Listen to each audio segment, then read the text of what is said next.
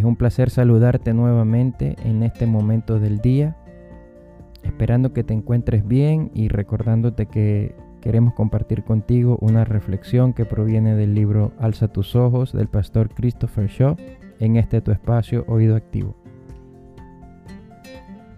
Hoy el mensaje tiene por título El valor de la disciplina.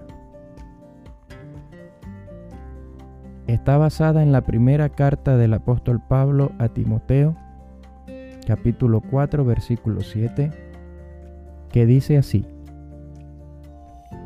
Desecha las fábulas profanas y de viejas. Ejercítate para la piedad.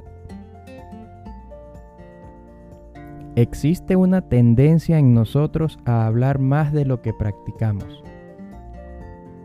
Creemos que hablar de lo importante que es tener una vida de oración es casi lo mismo que orar.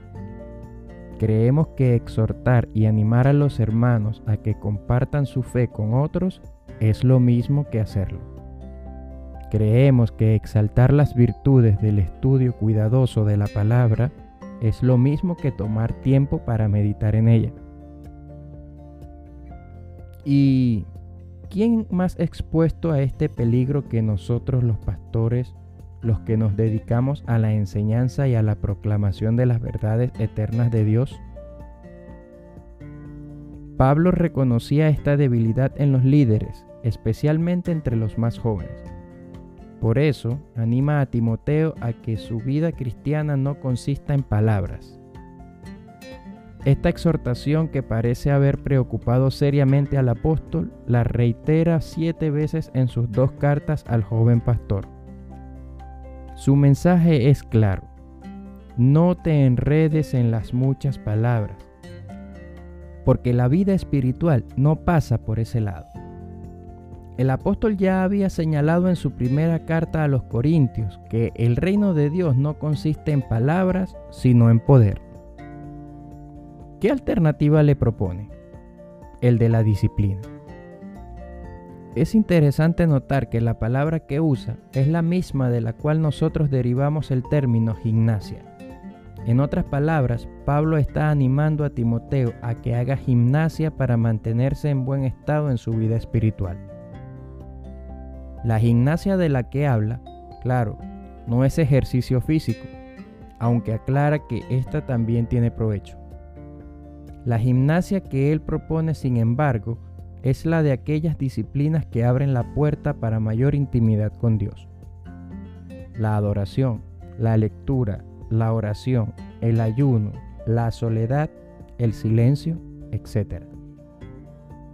Muchos de nosotros tenemos vidas disciplinadas, pero nuestra disciplina está mal dirigida. La gastamos en gran cantidad de actividades públicas porque son las que en última instancia mayores satisfacciones nos dan. Estas actividades, no obstante, no abren nuestras vidas al trato profundo del Señor. Es lo que hacemos cuando estamos solos, que marca la diferencia de lo que somos cuando estamos en público. La excelencia en cualquier emprendimiento en esta vida tiene un precio. El músico que aspira a ser extraordinario no puede descansar meramente en su talento. Debe pasar horas y horas practicando todos los días. El deportista que aspira a llegar a lo más alto del podio debe dedicar largas horas al entrenamiento todos los días. De la misma manera, los que aspiramos a lograr un grado de excelencia en nuestra vida espiritual debemos estar dispuestos a hacer los ejercicios necesarios para cultivarla. Para pensar, dice el evangelista que Cristo tenía por costumbre apartarse a lugares solitarios para orar. ¿Podría hacerse la misma observación de su vida?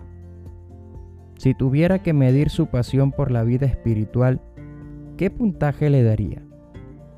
¿Cuáles son las dificultades y obstáculos que más han interferido con su deseo de hacer gimnasia en su vida espiritual?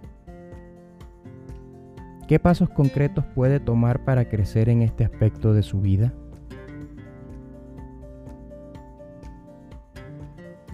Te doy muchas gracias por estar allí, por haber escuchado esta reflexión el día de hoy. Estamos contentos por poder compartir este material contigo.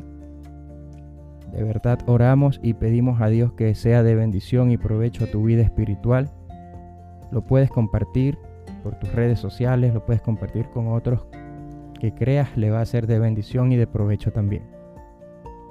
De momento yo me despido, tu amigo y servidor Héctor González, moderador de este espacio Oído Activo, también de la página web oídoactivo.com, la cual te invitamos a visitar para que también puedas edificarte con los materiales que allí compartimos.